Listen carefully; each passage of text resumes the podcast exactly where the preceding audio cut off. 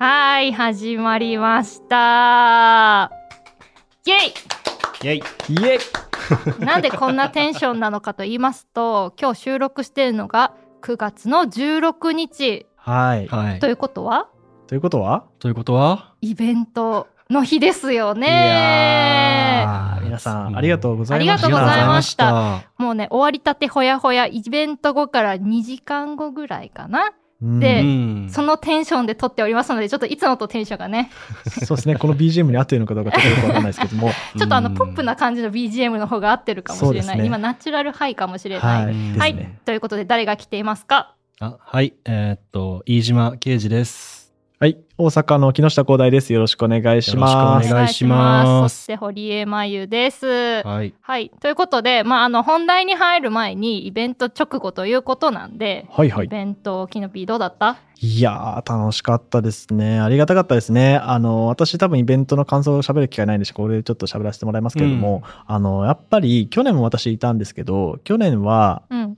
まあ私が作った番組そんななかったっていうのもあって、まあ結構裏方に回る場面が多かったんですけど、今回あの段の上に乗せてもらったりとか、あと交流の時間にいろんな方があの来ていただいてお話もしてくださったので、あの、まあ皆さん、リスナーの皆さんもまあ我々の声と顔が一致しないみたいな話をされてましたが、我々もあのコミュニティのね、よく感想を載せてくださる方とか、うん。お便りをつ載せてくださる方のお顔を拝見して、そうだね。この人があの人なんだっていうのを、ん。そうそうそう。ああの人のリあいつもありがとうございますっていうね。っていうのがすごく嬉しかったですね。なんで私も昨日から楽しみで寝れなかったですもん。あ、なんかそんなこと言ってた人がもう一人。あのー全く寝れずに、かなり寝不足できましたね。楽しみでもあったし、僕の場合、まだほぼちゃんと MC ってのはやってなくて、結構壇上に上がる予定だったんで、うんまあ、だ、誰だお前っていうのを想定していたら、うん結構皆さん声かけてくれて、おー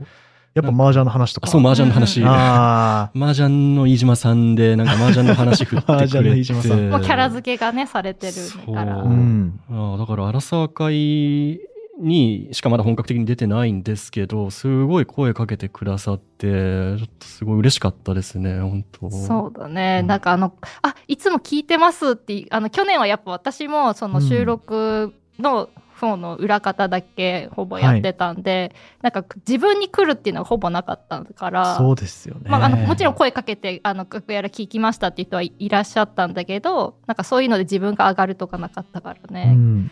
いや、もう本当にありがたい限りで、もっとイベントね、やっていくんですよね、これからも。やっていきますよ。忘は年会と IOK 会と続いていきますんでね。い。はい。なので今回ちょっと残念ながら落ちられたっていう方も結構いらっしゃったと思うんで、まあそういう方にもね、ぜひ次回お会いできるの楽しみに。めげずに応募してほしいですね。はい。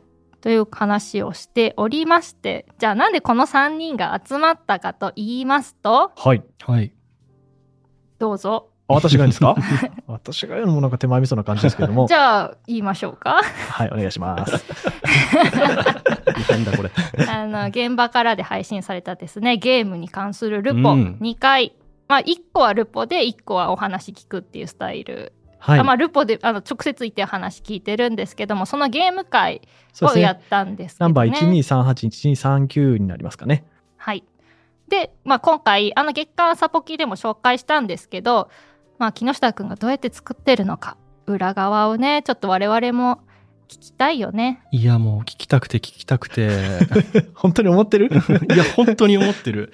いや、だって、何あのかっこいいオープニング？オープニング、ジングルですね。なんかね、はい。ドゥドゥドゥドゥドゥってそうそうそう、なんかドラムみたいなので。かつそこのタイミング決めてが朝日新聞ポッドキャスト。あのしかもあのその木下くん動画見たの時のあのテンションとまたちょっと違う感じで 言ってる。そうですね。ちょっと使い分けております。使いはどういう感じで作ったんですかあれは？あれはですね、まず、どうしようかなと思ってたのが、まあ、ゲームの話で、まあ、ちょっとシリアスな話でもあるんで、まあ、ちょっと、あの、なんていうんですかね、サイバーパンクっぽい感じの曲を探そうと思っうん。て、で、探してたら、まあ、あの、曲、使える曲リストみたいなのバーっと見てったら、あの、ゲームオーバーっていうタイトルの曲があったんですよ。かっこいい。まさまさに。ゲームオーバーでで、アーティスト名が2050、2050って書いてる人。で、ゲームオーバー2050って、なんかぴったりやなと思って聞いてみたら、うん。この曲だったんですよ。もうこれしかない。これしかないと思って。こ、れしました。これにしましたねあの、まあ、ジングルによっては1分とか2分とかがあってとかあると思うんですけど、はい冒頭とか途中の切り取ったとか、どういうところで区切ってるんですか？これ冒頭です。ね。うん。んまあ確かにね、その区切り方とか、あとそっから自分のね、どのテンションでそのナレーション入れるかとかもね、悩ましいところですよね。ああ、そこはあんまり悩まなかった。悩まなかったですね。悩まなかった。ナレーションのテンションとかは、まあ、ナレーションってあんな感じかなというか、立ちリまあポみたいな感じで、確かにね、この間の CM も別にふって入ってたからナレーションそんな。ナレーション、あれはそうですね、CM はいろいろ作り込みましたけど、もうナレーションはもう数数で、数でいこうと。はい、言っておりました。いや、でもサイバーパンクで始まって、そっからん。セミの声がフェードインしてくるじゃん、なんか。そうそうですなんかねちょっと合わないかなとも思ったんですけど、まあ、あれはあれで際立ってていいかなと。いや、面白かった。なんか、そう。そのディストピア感と日本の夏のミスマッチで何が始まるんだっていうワクワク感がすごかった。そうなんですよね。あのリ、リスナーさんからもコメントいただいてて、その、まあ、セミの声がもう一つの、あの、BGM みたいな風に聞こえて、うんあれがすごい良かったですっていうのもいろいろね、あの、まあ、確かにあのやっぱあの8月とか夏っていうと去年の広島ルポとかでもセミの音が鳴い,、うん鳴いてたりっていうことでやっぱ季節感とか、まあ、それこそキャンプっていうところにうんぴったりだなって思はいい。ますよね。まあ、結構な山なんですよね。うん。そうなんだ結構な山の、高松には五色台っていうところがあって、まあちょっと山になってるところなんですけど、そこの山頂あたりにあるところの施設で、山頂？はい。すっごい眺めがいいんですよ。もう瀬戸内海が一望できるようなところでやってて、で、まあ、キャンプ自体は僕も本当に山の中で蚊に刺されながらやるのかなと思って虫除けバーっと降ってきたんですけど、なんか全然そんなことはなくて、あの、ちゃんと建物の中があって、そこのホールみたいなところで、まあ、基本的には進んでいて、まあ、日が経つにつれて外でバーベキューしたりとか、キャンプファイヤーしたりっていうのはあるらしいんですけど。あ、そうなんえ、結構なんか常にセミの声入ってるなって思ってるんだけど、あれは、え、結構屋内でやってたの？あれは。ですね、屋内と屋外を行き来しておりまして、はあ。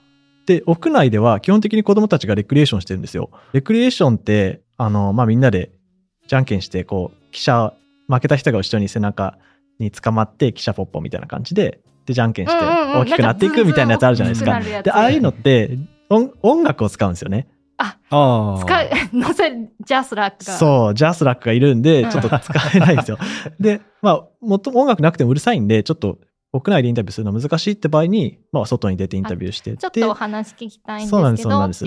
はい。静かな場所でって言ったらセミがめっちゃうるさいっていう感じで、セミの声がすごい入ってるっていうことなんですけど、でもあれがね逆に良かった、うん。そうですね。音楽の使い方で言うと、うんあのー私2パターン環境音を取ってまして、うんうん。室内で、まあ、リクリエーションというかちょっと休憩時間でガヤガヤガヤが若干聞こえるっていう音と、あとセミだけの音っていうのを2パターン使ってます。これ。わざわざセミだけの音を取ってる、セミだけの音と屋内だけの音っていうのを2パターン、もう、B、本当に BGM みたいな感じで長めに取っておいて、で、屋内と屋外で結構場面が結構切り替わるんですよね。そうだよね、うんあの子供たちの、あの、まあ、レクリエーション中の、まあ、自己紹介とかっていうのは屋内で撮ってるんで、そう、屋内の音なんですけど、そこからお医者さんのインタビュー行くときに、お医者さんは外で撮ってるんで、セミの声に切り替わるんですけど、うん。それすぐきつなげちゃうと、結構バスッと場面が切り替わって落ち着かないんで、お医者さんのインタビューに入る直前にセミの声だけのやつをもう1秒か2秒かだけ挿入して、ふわっと、えー、嘘すごい。めっちゃ細かいことやってたってのねいうことを実はやっておりました。え意外と聞いてた時って、うん。ケイジどうだった？なんかあの自然じゃなかっいや、気づかないぐらい自然だったし、あ、でも言われてみたら確かになんかふ、わーっとセミの声だけ入ってくるんですけど、うんうんでもし先生のインタビューってバスバスバスッと切ってるんで、うんそのまんまバスッと切ったところで始めちゃうと余白がないまま一気に話し出しちゃうんですよ。だからその前に場面切り替わりますよっていう合図としてセミの声を何秒か聞かせてるっていう作りです。はあ。え、ちょ、いつからそんな 技術を習得して？でもこれは結構動画的なテクニックでもあって、例えば皆さん映画とか見てるときに、あの、回想シーンに入るときって、たうん。なんか回想シーンに入る切り替わる前に、ゴーって音とかしないですか？あする。で、ゴーってなってパッと音が止んで過去に入るとか、うん。あとは、まあ、自動車の音がザーって走ってきて、で、自動車のバッっていう抜けるシーンで別の場面に切り替わるとか、飛行機の音がガーッと聞こえてくるとか、っそういう前、次の場面の音を前もって若干流して、画面切り替えをスムーズにするっていうようなのをイメージして作りました。やっぱそこは動画班ならではの。かもしれないですね。確かに。えー、なんかねあのすごいいろんなところにうまく切り替えて作ってるなとは思っていたんですけど、うん。そういう風な作り方をしてるっていうのは初めて知りましたね。全然気づかなかったし、なんかておりました。今言われたらすごいそれで気持ちよく聞いてたことにすら気づいてなかったっていう。そう確かにねうちら的にはちょっと気づかなきゃいけなかったかもしれない。そうですよ。セミあえあえて入れてたよねとかね好きよね そうですこの手ね。法を使ってんなっていうのが分かりながらそう聞けるんじゃないかな。そうなんですよ。編集って面白くて動画やってる時もいつも思うんですけど、うまい編集って引っかかりがないんですよ。うーん。なんとも思わないんですよ。あ、こんなもんかと思って見るんですけど、それってうまいからなんですよね。場面の切り替えで、普通場面ってこのカットって言って、パスッパスッと何のクロスフェードとかもない状態で、場面から場面置いただけの切り替わりって、相当自然じゃないと違和感が出るんですよ。確かに切り替わったなあなんか急にあっちに行ったなってなるもんね。そうなんです。なんで、まあ、例えばこの会社の、この今収録してる様子を撮影するとしても、まあが、建物の朝日新聞本社の絵があります。で、次いきなりここの絵だと、ちょっと違和感があると思うんですよ。でなんかワープしちゃった。ワープしちゃった感があると思うんです。うんなんでそこを、例えばこの収録室に歩いて入ってくるドリーっていうこの歩きながら撮ってるやつでガチャ開けて、ああ、どうもお疲れ様ですみたいなのの次にこれだ、あの、この収録室のシーンだったら自然じゃないですか。例えばですけど。うんう。うんん。とかですね。まあ、あの、うまい編集って違和感がなくて気づきにくいというか、編集する立場になったら、初めてその編集って大変なんだなっていうのは、堀江さんあの動画編集のあれ受けてらっしゃるから、受けました。よくわかりますね。なんかあのカットがいろいろあって、うんなんかそのシーンになると、その手前のここの、例えばスマホだったら、スマホのアップの画面を見せてから次のシーンに行った方がわかりやすいとか、そうですね。なんか説明をした時に、なんか見た人に違和感なく、そう、さっきおっしゃった違和感なくスムーズに伝えるには、どのシーンが、どのカットでできるかっていうアングルとかを常に考えながら編集しなきゃいけないっていうのを学びまして。うん。はあ、そんなんあるんだ。そんなのが実はあるんです。あの、ポッドキャスト、これまで、その、極力編集しないものを提供しますっていう、この生の感じを楽しんでくださいっていうのが売りだったと思うんですけど、まあちょっと、それには反するやり方で やまあ、らせていただいております。だからどうしてもさ、うんあのカットする部分がすごく多くなってくるんでこの場合はね手を入れるケースももちろんある、まあそれ今回はそれっていう感じですよね、はい。なんで外用のあのマイクを持って行って収録したそうですね。外用マイク2本持って、まあ自分に1個つけて、相手に1個つけてっていうのを繰り返して使ってますね。あれお子さん取材するのって結構断られたりしたんです意外といや、それがですね、あのーこの番組聞いていただいた方は分かると思うんですけど、まあ、あの、親御さんにまず話聞いて、で、その方のお子さん、まあ、娘さん、息子さん、両方、二組の家族に聞いてるんですけど、僕最初断られるかなと思ってたんですけど、全然そんなことなく、スムーズに親御さんも、そんな親、ね、自分の悩みとか赤裸々に話してるのとか、これ使っていいですか？みたいな言ったら、あ、全然いいですよ、みたいな感じやって、で、お子さんも、ね、あの、快くうん答えていただいて、確かに、うんあのそれについての反響とかをすごいちょっといただいているのでじゃあちょっと紹介してもらってもいいですか？あはい。じゃあちょっと本当にいろいろ反響が来てて、はい。まずそのお子さんに対する取材っていう点で、はい。えーシオンさんから同年代の子供がいて不登校の時期もありました。木下さんの子供たちへのインタビューの仕方が優しい。この場所に来れてるだけで希望が見えると思いました。っていうのはインタビューの仕方が優しいっていう評価が いや、ありがたいですね。いやでもそんな感じする。確かにね。なんか敬語だったし、こううんなん。か同じ目線でね、うん。話しかけてるような印象があって。そうなんか私こう、うん。しゃがんでこうやってインタビューしてるのかなとかうん勝手に想像しながら、同じ目線で話してるなという気がしたんですけど、うん。そうですね。あの、それ僕はもう本当にペン記者時代からずっと心がけてることの一つが、その子供であっても、どんなちっちゃい子であっても絶対敬語で最初は行こうっていうのはあって、まあなんか話してると、まあ崩れることはあるにはあるんですけど、うん。まあでもそこはちゃんとしないとなっていうのは思いますね。うん。皆さんどうですか？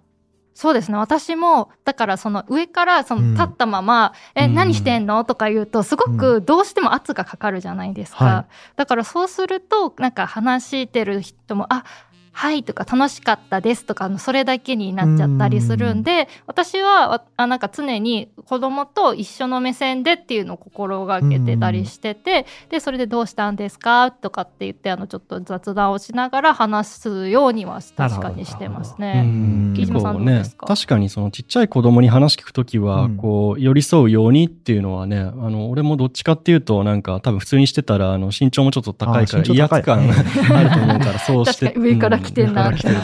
うん。そうしてたけど、いや、あーでもあれだな、高校球児とかはちょっと微妙にこうなんか、タメ口かこう子供かどっちか悩むなみたいのはあったけど、うん。まあ難しいよね。高校教授とかだと逆にフランクにいた方がいうんい場合っていう。のも往々にしてあるか。確からになんか中、うん。あこの人兄貴やみたいな感じでちょっとあの心が開いてくれるパターンも。うん、まあ使い分け難しいんですけどね。まあでもやっぱ初手はでも絶対敬語かなとは僕は思いますね。そうですすね確かに。だってね心をねあちゃんとなんか尊重してくれて、まあ、そのそう思ってるかどうかわからないですけど、こちらのスタンスとしてねンスとして。取材してくださってるっていうようなね、うんっていうのは、ううんん必要かなと思ってやってますね。そう、なんかすごい優しいし、丁寧な感じがして、そうう、んやっぱりそこに来てる子供たちで、ちゃんと取材受けてくれてるっていうことに対する、まあちょっとなんかリスペクトみたいなものを感じたな。ああ、そこまで言ってもらえるとありがたいですけど。うんでもその何ですかね聞く順番って、はい。あれまた多分編集してるというかその、うんどの順番で聞くかってまとめて子供さんを聞いてから親御さんに聞くみたいなどういう順番で聞いてたんでか？そうですすね。これも、まあ、取材のタイミング次第なんですけど、実はほとんど時系列は変えてなくてあ、親御さんに聞いてからお子さんに聞いてます。なるほど。じゃあうん。そのまま聞いてるっていう感じなんですね、そのまま聞いてるっていう感じですね。うん。確かに。なんかよりすごいなんかあのギャップというかその、うん。やっぱこれで結構面白かった一つのポイントとして、はい。その親御さんの意見とそのうん子供が実際思ってることの乖離、うん。あそこがすごいポイントだと思っていて、はい。うん。だから子供だけで完結させてたらそれはそれで、あまあこういうのもあるよねってなってたけど、うん。多分そこに親の視点であこんなに違うんだって思うとその聞いてるリスナーさんも親の親自分が親っていう目線からも知れるし、まあ、もうちょっと若い方だと子供の気持ちにもなれたりとかそのいろんな視点で見れるのがねすごく考えさせられたかなと思いますね。であの他にもリスナーさんからいいてます。ちょっとじゃあまた読んでもらっていいですか？はい。えーっと、音佐さんから、木下光大さん配信ありがとうございます。大阪の会はいつも面白いのですが、今回は特に聞き応えがありました。あありがとうございます。はい、本来、議会も行政も市民全体の利益を追求すべきものです。だからこれちょっと後半のね、そうですね。の後半の話ですね。そう条例できた過程の話に。言及していただいてますけど。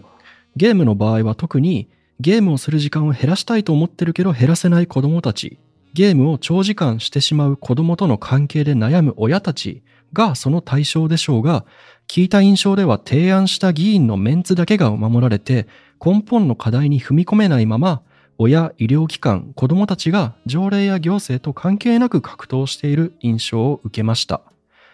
新聞がゲームを悪者にしてきた過去に触れてくれたのも良かったです。っていうような意見が、はい。はい。ありがとうございます。あの、後編の、まあ、条例ができた過程の問題点っていうのは、まあ、ちょっとこの後話そうかなと思うんですけど、まあ、この新聞がゲームを悪者にしてきた過去に触れたっていうのは、私もこの番組作ろうと思ってた時から言おうと思っていて、うん。うん。そうなんですよね。これ、具体的にどういうことを言ったかというと、この条例って、条例とか一部の人って、このゲームに対して悪いイメージだけを先行してるんじゃないか、実態を知らないっていうか、まあ、子供がどういう理由でゲームをしていてとか、どういう理由でハマっていてっていうのを知らずに、まあ、ゲームイコール、なんか、悪いものみたいな風に捉えてる人が多いんじゃないかっていう文脈で、あのーそういうのを批判している文脈で出てくるんですけど、うん。あのまあ新聞とかテレビとかメディアもかつてはそうだった時代があったよねで今も若干そういう部分もなきにしもあらずだよねっていう話をしたんです。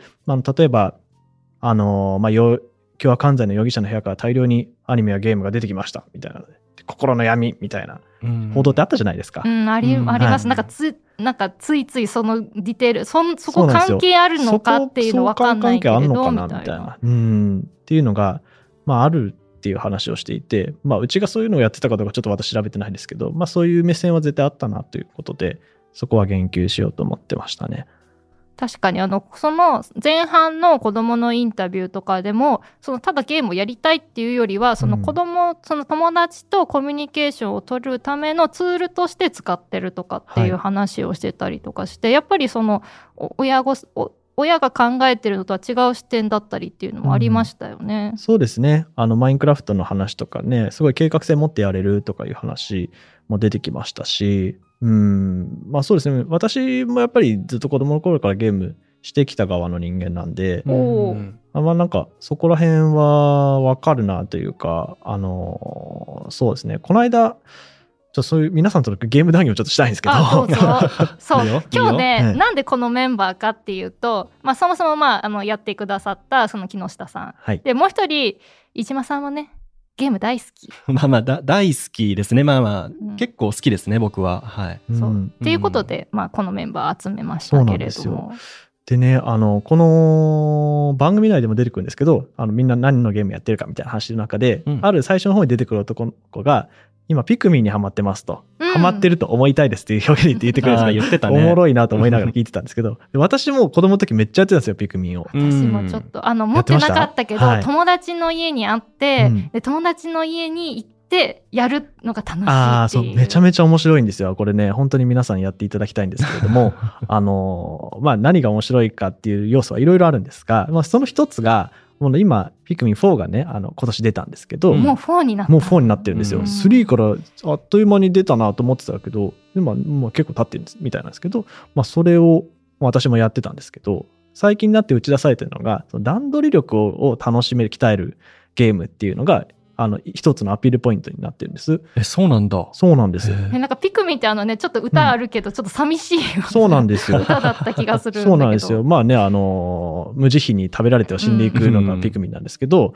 あの、まあどういうゲームかっていうと、まあこの、まあピクミンっていうね、あの頭に葉っぱとか花が生えたちっちゃい小人みたいなのを、いいね、そう、投げて敵を倒したり、物を運んだりするっていうゲームなんですけど、うんまあ、ピクミンってね、地上に100匹出せるんですよ。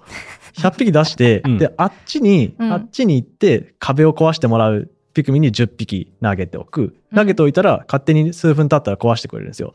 で、壊してもらう。で、その間に残り90匹今手持ちにいるんで、うん、その間にあっちの橋を架けに行くとか、あっちの敵を倒しに行くとか、あっちの物を運んでもらうとか、そういう手分けしてやっていくんですよ。共同作業。共同作業。で、それを自分一人がコントロールして、今あっち多分もうすぐ壁壊し終わったな、思ったら、うん、あの、そっち行って、暇してるピクミン連れてきて、で、じゃあ次あっち運んでっていうのをやるんですけど、1日の長さが決まっていて、だいたい 10, 10分ぐらい、もっと長い、もっと短いのかな？わかんないですけど、まあ決まってる中で、あの、どれだけ作業を進めて効率化できるか、みたいな楽しさがあるゲームなんですよね。それを小学校の時にずっとやっていて、ってその楽しさみたいなところを気づいたんですけど、うん、うん、なんでそういう要素ってなんかすごい仕事と似てるなっていう。そうそうそう今ね その話聞いてて、やっぱ仕事でも、うん、まあ音声チームで例えるとその収録をしながら編集して、うん、じゃあこの時間だったらこれができてで今この人が編集空いてるからこれ振り分けてじゃあその時間にっていうね。まあ、まさにその振りピクミそうそうそう。やってることは管理職の仕事なんですよ。管理職管理芸業務管理芸ピクミン今飯島ピクミンが暇そうにしてるから、はい、木下ピクミンのやってるこの業務一個やらせようみたいなそうそうそうリソースのね配分とタイムマネジメント考えるわけですね。そうなんですよ。はあその発想なかったな。ゲームなんです。で、昔はあんまりその面をしてなかったんですけど、最近になって段取り力っていう言葉を、もう公式が言うようになって、ピクミンの公式が。公式が言うようになってるんですよ。そうだったんだ。そうなんです。身につくぜと。身につくぜと。だからそういう面もあるぜというので、うん、まあ、それを今の子供たちがハマってるんだと思うと、なんかちょっと感慨深いものもありましたね。自分が昔やってたのをね、今の子供たちもと思なんかやっぱ子供の時って私もこう、まっすぐその仕事だけをひたすらやり続けるみたいな、うん、他のところに視野を向けるっていうのがなかなかできなかったなと私はすごく思っていて、なんかそういう視野を広げるってすごい大事じゃないですか。うんそれがゲームでできるっていう発想ってあんまりない気がしますけどね。ねうんそうなんですよ。やるまでわかんないんですよ。まあ可愛いし、うん、ストーリーも面白いし、グラフィックも当時にしては綺麗だったんで、まあそういうゲームだと思ってやってるんですけど、やっていくうちに楽しさの根本ってそこにあるんですよね。うん。はあ。飯島さんは何のゲームやってるんですか？あのーいや、最近いろいろやってますけど、もともとその、新三国無双っていうゲームが子供の頃すごく好きだったんですよ。どんなゲームなんですか？あのーまあ、光栄テクモっていう歴史ものをよく出してうんうん。る三国志だったり戦国時代だったり、なんか、例えば信長の野望とかも光栄かな、その戦国シミュレーション系のゲームをよく出してる会社の、まあ、普通にアクションゲームなんですけど、うんこれはもうとにかくうん。画面にいっぱい出てくる三国志のその敵兵たちをうん武将を操って、あの、とにかくその連打でコンボを決めて倒していくっていうゲームで、あーちょっと爽快感のあるよね。そう、爽快感のあるゲームで、いや、今ピクミンの話聞いてて、結構ゲームって、まあ、いくつも多分面があるけど、なんか僕が今楽しんでてやっててよかったって思う面と、そのシステムが学びになるってまた別だなと思ってて、僕は単純にうん。三国志にそれで興味を持って中国語科の大学に入ったぐらいだったんで、だから今ちょっと聞いてて違うなって思ったのは多分ゲームってシステム自体にまずその、うん。なんだろうマイクラだったら建築するとか、多分システムにも学びがあるし、はい、僕は単純に結構。映画みたいに見てる節があって例えばメタルギアっていうのは核兵器の発射を止めるスパイゲームあで面白いっすよね。すごい面白くて僕世界史好きになったのは、うん。メタルギアソリッド3っていう冷戦時代のソ連とそのアメリカの話で僕すごい世界史の成績伸びたりして、おー僕もやりました、あれ。最高っすよね。あれは神ゲーいやそう神ゲー。だから、うん。なんかゲームを僕は結構映画的に見てストーリーを追ってる節があって。僕はそれで結構学びっていうか人生が豊かになったと思ってるんでうん一つのなんか文学作品みたいに遊んでる節がありますね。そうですね。なんか我々みたいに昔からゲームに親しんでる世代だと、そう小説、映画、うんテレビ、ゲームと漫画と、なんか垣根がないですよね。同じ一つのメディアとして見見てるというか。なんかあの倒すとストーリーでダーンって出てきて、うんストーリーがをじっくり味わってから次倒したらその次のストーリー見れるみたいなのもありますもんね。そうですよね。そうそうだから部分はいいです結構。遊び方にいろいろやっぱ幅があるなって思ったのは、うんそういうこうなんか没入感の強い映画的な遊び方もできるし、うんうんまあ友達とのコミュニケーションとしてもできるし、うんそのなんだろうその段取りとかのシステムっていうものに没入することもできるし、うん。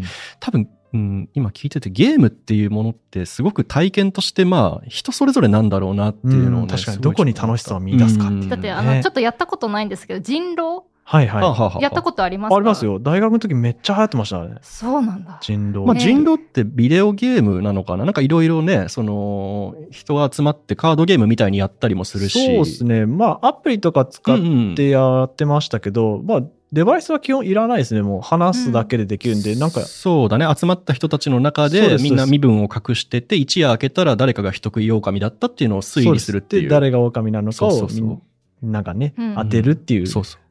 そうだからあれあれってさネットの上で知らない人たちと協力したりっていうこともやってた？そうあ、そういうのは僕やってなかったですね。うんでもありますよねのみんなでやってたっていうなんかネット上の人狼ありますよね。結構流行ってるやつ。そうそう、んとかもあるのでなんかそういうのだと初めて会った人となんかちょっと協力してとかあのそれこそ初めて会った人とこうどう会話するかっていうので私なかなかちょっとそんな勇気ないから僕もすごそんない勇気はなないですと思ったんだけど。ね。ああ、いや、確かに、それも、なんか、番組を聞いててすごく思ったのが、多分僕ら世代とゲームの立場がもう完全にオンラインが前提になってるのが、ちょっと違うのかなっていうのそうですも。ねうん今の子供たちと僕らでも多分そこにはすごい世代間の断絶があって。そうそうそう。それこそなんかお父さん世代は結構その番組の中でみんなドラクエの話とかしてたのが、うん多分子供たちはみんなその多分ね、そのマイクラとかフォートナイトとか、うんその人とつながる前提でいるのもちょっと違うのかなっていう。そうですね。ううんん。